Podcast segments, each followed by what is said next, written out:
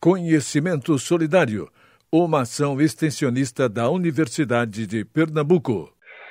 Olá pessoal, eu sou Luiz Ricardo, sou aluno da UPE e integrante do projeto Informando Sem Tabu. Estou aqui com vocês em mais um podcast para falar um pouquinho sobre saúde mental materna.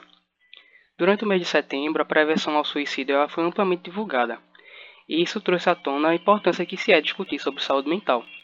Entre os vários tópicos da área, a saúde mental materna é um tema de extrema relevância e com inúmeras particularidades. A gestação traz consigo toda aquela expectativa de constantes alegrias relacionadas àquela experiência de trazer ao mundo um novo ser. É, entretanto, muitas mulheres já relatam ansiedade, tristeza e até mesmo culpa, que afetam de forma significativa o estado emocional, psicológico e o bem-estar materno. Assim, dentre os vários eixos que devem ser entendidos durante a gestação e o puerpério, um deles é compreender a pressão e as condições impostas na gestante e na mãe.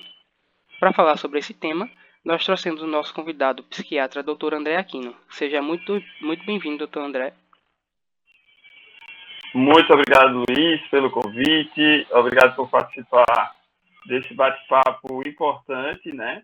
Hoje a gente falando sobre saúde mental materna é, e, e, isso daí, nesse pós né, é, Setembro Amarelo, né, que fala da importância do, da prevenção do suicídio, então, que traz à tona os cuidados com a saúde mental. Então, é, é muito positivo e sou muito grato por estar aqui com vocês. Com certeza. Muito obrigado também pela sua presença, viu? Para começar o bate-papo da gente, eu gostaria de perguntar o que é que significa saúde mental materna e por que é tão importante falar desse tema? Tá.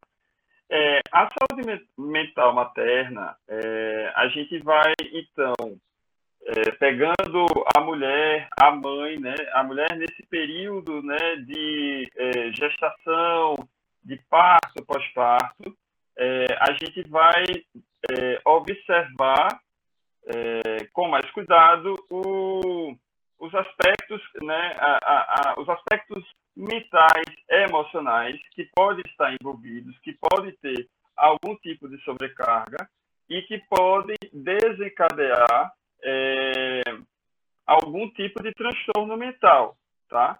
Então, a saúde mental materna vai estudar, vai se aprofundar, se debruçar sobre é, alguns adoecimentos e também os fatores de prevenção é, nesse período de gestação, parto e pós-parto. Ótimo. É, uma dúvida também que se tem é qual a diferença entre a tristeza, que também é conhecida como baby blues, e a depressão pós-parto. Tá. Então, o baby blues, né, é, ele realmente vai ser vai ser uma tristeza, vai ser um sentimento de tristeza, mas que não chega a ser um adoecimento, tá? Então, depressão já é realmente uma doença que foi diagnosticada, fechou o critério de transtorno mental. Então, vamos lá. O baby blues ele vai ter uma duração de até é, duas semanas, o sofrimento psíquico envolvido no baby blues vai ser é, menor do que é encontrado na depressão, na depressão leve, digamos assim. É um incômodo, é um, uma sensação de não estar tá pertencendo àquele momento, de não é, de uma certa estranheza, de estar tá se incomodando pelo fato de não estar tá plena e feliz, né, com seu bebê, naquele momento tão esperado. É, é, é uma tristeza, é um incômodo, mas não chega a ser tão intenso. É, a, a mãe vai conseguir prestar os cuidados, dar atenção, sentir o afeto pelo filho, é, e não vai ter uma duração maior de duas semanas. Ela vai conseguir funcionar existe um incômodo, existe um, um certo grau de sofrimento, mas é, não tão intenso, e ela consegue desempenhar a função dela ali naquele momento, que é cuidar do bebê. Muito boa a explicação, porque eu acho que é uma dúvida muito frequente, né, de do que é essa diferença entre tristeza e o que realmente é a depressão. É... Sim, sim. Inclusive, ampliando um pouquinho, é, é bom falar, é, isso que você falou, Luiz, é importante mesmo, porque é, os sentimentos são nossos, é, são faz parte da nossa natureza. Então, a tristeza, a alegria, o medo, a raiva, tudo isso é natural nosso, tá? O problema é quando essas emoções, esses sentimentos, eles estão envolvidos com uma percepção de sofrimento psíquico e com alguma perda de função. Aí deixa de ser uma emoção, um sentimento considerado normal e passa a ser patológico, um uhum. transtorno, entendeu? Então foi nessa linha aí que também vai diferenciar o baby blues da depressão. Entendi. Podemos partir para a próxima pergunta? Vamos embora. Pronto. É, uma mulher que ela teve uma depressão pós-parto na primeira gestação, ela tem um risco maior de desenvolver um outro episódio de depressão em gestações seguintes? Sim. É, o fator de risco, é, de uma forma geral, vai ser qual? pelo fato de já ter apresentado uma doença é, na gestação anterior, então ela apresentou uma depressão gestacional, o risco é aumentado sim de se ter outra depressão na gestação seguinte, tá? Então, ela tem uma predisposição genética, tá? De uhum. apresentar depressão pós-parto. Então, é aumentado sim. Entendi. É, Outra pergunta é que muito assim se fala dos transtornos no período pós-parto, né? Mas a mulher ela pode chegar a desenvolver durante a gestação também? Ou ela se limita apenas Sim. ao período pós-parto? Não, não. É, pode apresentar depressão gestacional, é, pode apresentar, é, é digamos assim, episódios de mania, né, do transtorno afetivo bipolar durante a gestação, é, pode apresentar surtos de esquizofrenia também durante a gestação. Então, veja, é, a gestante, ela, antes de ser gestante, ela é uma pessoa. Ela tem a, a composição genética, a vivência é, dela, a história dela, os traumas psíquicos, psicológicos, tem os fatores de proteção, tem os fatores de risco para adoecimento da saúde mental, independentemente do que seja gestação, de quando ela for, for gestar uma criança e tal. Então, quando ocorre a gestação, ocorre numa pessoa que já vem com a carga genética, que já vem com uma história. Então, se é, ela tem toda essa predisposição para apresentar transtornos mentais, ela pode apresentar durante a gestação também. Então, é uma coisa que vai estar tá, é, é, é, vai fazer parte daquela pessoa, entendeu? Entendi. Interessante também que o senhor comentou que isso depende de indivíduo para indivíduo, né? Depende da carga que ele já Sim. vem trazendo. É. Isso também influencia. Agora, de fato, de fato, Luiz, a gestação é, é um momento que, de uma forma geral, aumenta a ansiedade, aumenta as preocupações, aumenta a, é, é, a sobrecarga, tem as alterações hormonais, né, de, dos estrógenos, dos, da, da progesterona e tal. Então, tem todas essas alterações que é, aumentam a, é, é, a predisposição para doenças mentais. Se a pessoa já tem também né, algumas outras predisposições, predisposição genética para pessoas mentais, acaba que aumenta mais o risco de desenvolver durante a gestação. Entendi. Perfeito. É, outra pergunta é como é que a gente pode é, o que, o que é que acho que já foi comentado um pouquinho, né, o que é que causa esses transtornos e como é que a gente pode lidar com essas situações.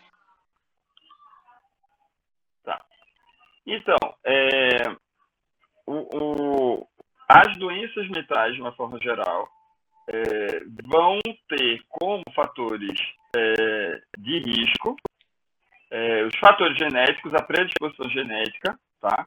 Então, tem doenças que são hereditárias, tem um componente ambiental, tá? Então, se eu vivo num ambiente é, com uma carga emocional é, muito intensa, de muitos conflitos, de muita pressão, é, tem aspectos culturais também, né, que, é, que vão é, fortalecer nesses fatores de risco para adoecimento mental, é, tem traumas, né, principalmente a infância, é, é uma época é, muito, onde muito, muitas doenças, muitos transtornos mentais têm a sua gênese. Então, é na infância. Por isso que a saúde mental na infância, o cuidado, né, ações preventivas para um bom desenvolvimento né, da, é, é, mental na infância é tão importante. Então, esses são os principais fatores de risco. Ah, é, algumas substâncias é, podem desencadear, se a pessoa tiver uma predisposição genética, então algumas substâncias, né, pode também desencadear é, transtornos mentais e tal. Então, esses são alguns. Entendi. É massa isso porque acho que não só nos, nos transtornos mentais, mas como muitas outras doenças, né? Tem aquela predisposição genética, mas também depende muito dos fatores ambientais. Sim, sim, com certeza. Os hábitos, né? Os hábitos isso. de vida, né? Realmente influenciam na, no adoecimento, seja mental como orgânicos, né? Como a gente fala, né? Dos outros órgãos do, do nosso corpo. Isso.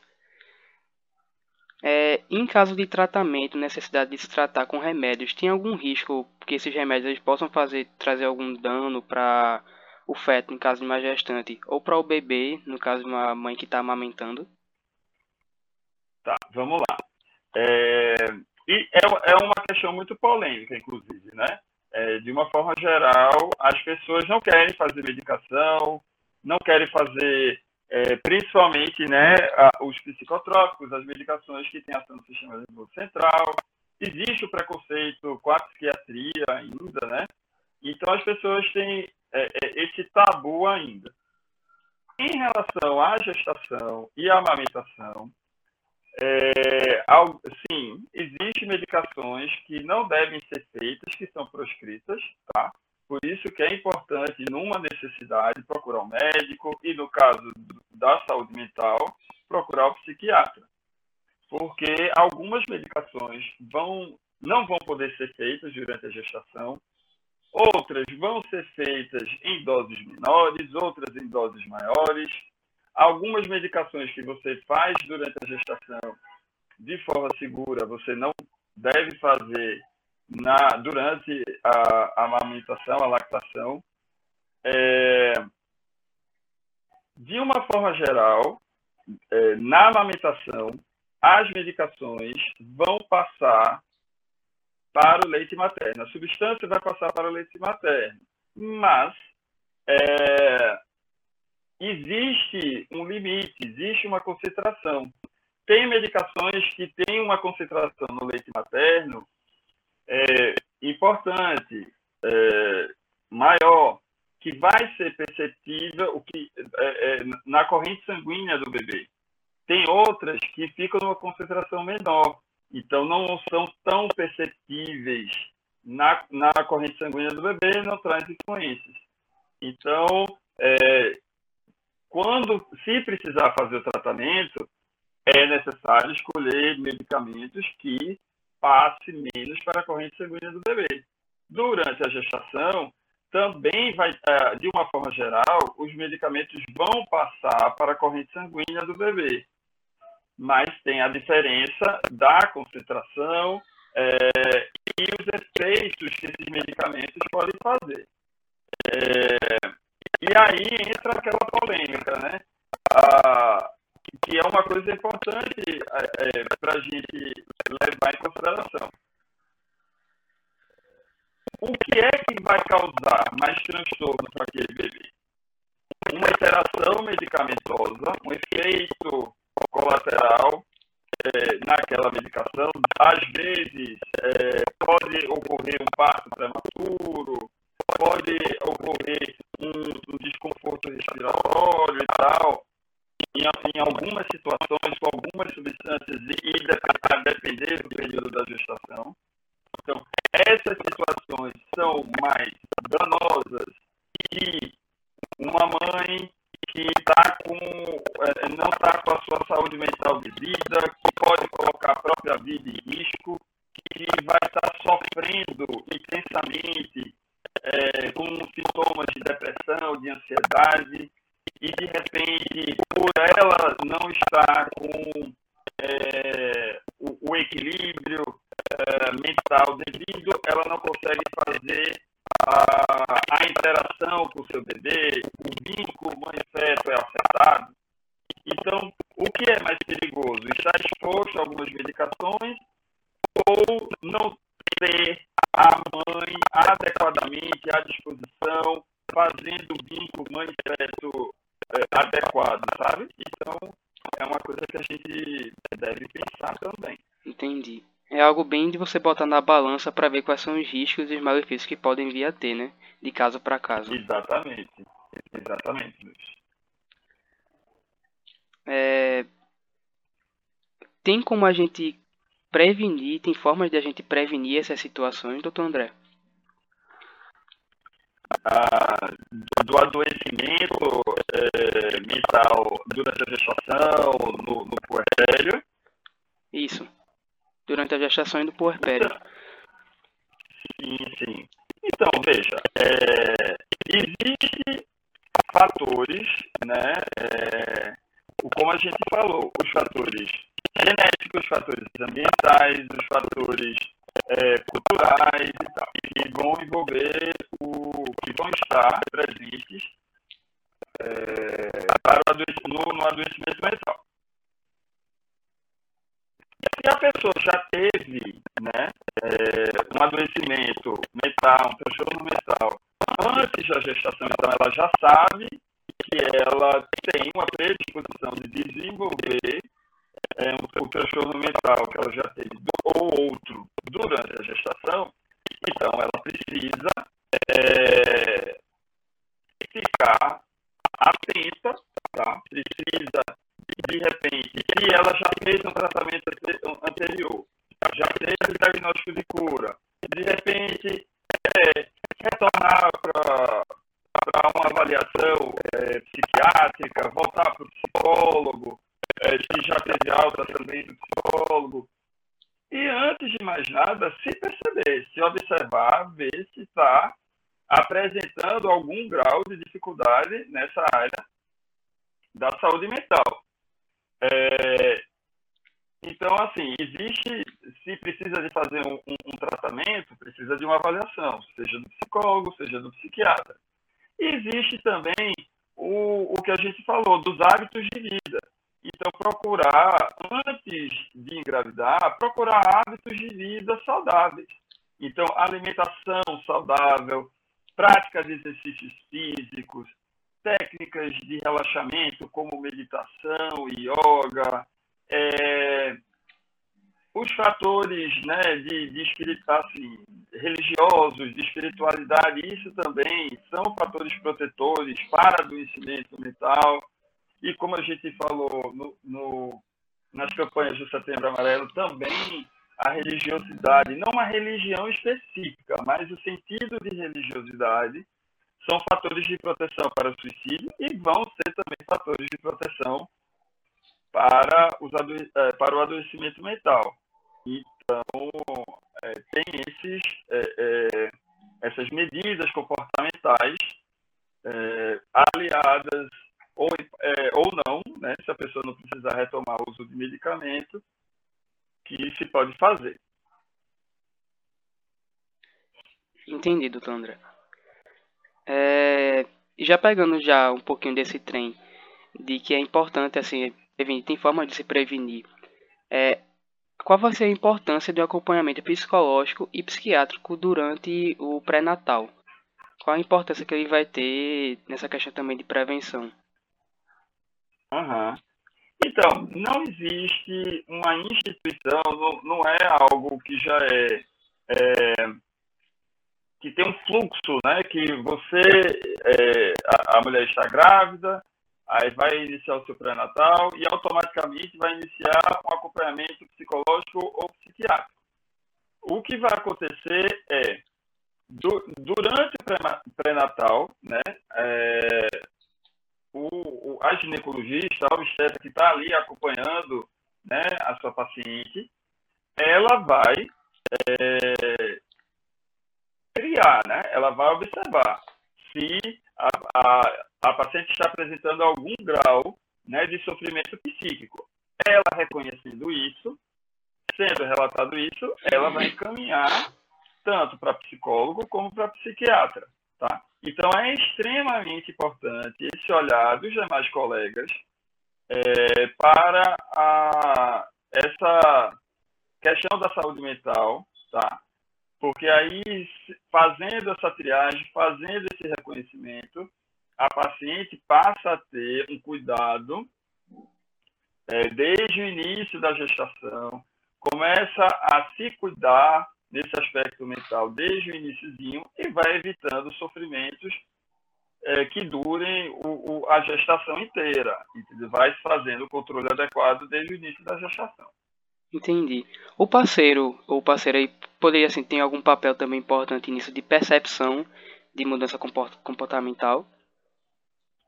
Com toda certeza, com toda certeza. É, ele vai ter é, o papel de identificar se a pessoa está apresentando algum sinal de sofrimento, se a pessoa está perdendo algum tipo de rendimento, é, qual é o grau disso, entendeu? E também não só de perceber o, o, o parceiro, a parceira, né, que vai estar no momento, ele também tem que cumprir o papel de não gerar mais sofrimento para aquela pessoa. Exatamente. Então, é um momento é, de, que envolve muita coisa, que envolve muita adaptação, que há um aumento de, de ansiedade, as expectativas estão muito aumentadas, então é preciso haver um preparo de todos os envolvidos. A, a, rede de apoio familiar já vai se construindo desde o início. Então, as pessoas também têm que meio que se preparar, rodar a chavinha, né? Está iniciando uma nova fase na vida daquela família, né? Que é, exige é, preparo físico, que exige preparo emocional, que exige reestruturação né, familiar, da, dos objetivos. Então, sim, não só um papel de perceber os sinais né, de alerta para o adoecimento mental, mas também para não agravar esses sinais, não ser um, uma causa né, de adoecimento uhum. também. Já que você tocou um pouquinho na rede de apoio, é, qual a importância dessa rede de apoio? Né? O que é que ela é, afinal? Rapaz, é fundamental. A importância é, é essencial. A rede de apoio vai ser é, as pessoas mais é, é, diretamente envolvidas, né? então, são os familiares, é o parceiro, é a parceira, é, é, são os, os, avós né, do, do neném que vai nascer, são os tios, então, toda aquela rede né, com, com a qual a gestante se relaciona faz parte desse apoio, dessa retaguarda, é com quem ela conta, é com quem a, a, as pessoas, é, é com quem ela vai ter ajuda, seja companhia, seja aporte financeiro, seja organização, né? Então, a rede de apoio é, são todas as pessoas ao redor que se relacionam com essa gestante. Entendi. É realmente bastante importante, né? Porque é um, é um momento da vida bastante sensível, né? Então, muitas coisas acontecem. Ter essa rede de apoio faz com que a gestante fique mais, mais segura, mais acolhida, né? Se sentindo mais segura, com toda certeza. É muita pressão, né? É, é muita pressão para ela, é, é, é, é muita fadiga, é privação de sono, é insegurança. Então, essa, todas essas pessoas ao redor têm que se colocar ali para ajudar, né? Mas agora também tem que saber como ajudar, né? Então, por isso que é preciso se informar, é, procurar a, é, é, é a literatura, procurar é, profissionais para poder saber como ajudar adequadamente. Certo. Eu acho que é isso, doutor André, que nós tínhamos para conversar um pouquinho com o senhor sobre saúde mental materna. Você tem algum agradecimento, alguma consideração a mais a fazer? Eu gostaria de, de agradecer a oportunidade de falar sobre esse tema sempre atual, sempre importante, é, que traz muitas dúvidas, que traz muitos receios. Queria agradecer a você aqui por essa conversa aqui tranquila, bacana. É, obrigado a, a Eliane pelo convite também. Obrigado a toda a equipe aí que está por trás desse projeto bacana. E é isso. Muito obrigado a todos. Obrigado pela oportunidade. Bom, pessoal, então a gente chega ao fim de mais um podcast, né? Gostaria muito de agradecer também ao senhor doutor André, que ajudou bastante, enriqueceu bastante é, sobre esse assunto. E gostaríamos de, de, de, agradecer também aos demais colaboradores, Natália Carvalho, Victoria Laís e Laura Calado, e as nossas orientadoras, Marcela Outes e Eliana Campos. É, também a todos vocês que acompanharam esse episódio né, do nosso podcast. Nós esperamos que esse papo tenha sido esclarecedor e ajudado vocês a, tirar algumas dúvidas. E nós esperamos que vocês tenham aprendido também um pouco mais sobre esse tema tão importante. Obrigado a todos pela participação, se cuidem aí e se precisarem sair, mantenham todos os cuidados. Até a próxima. Universidade de Pernambuco. O conhecimento a serviço da vida.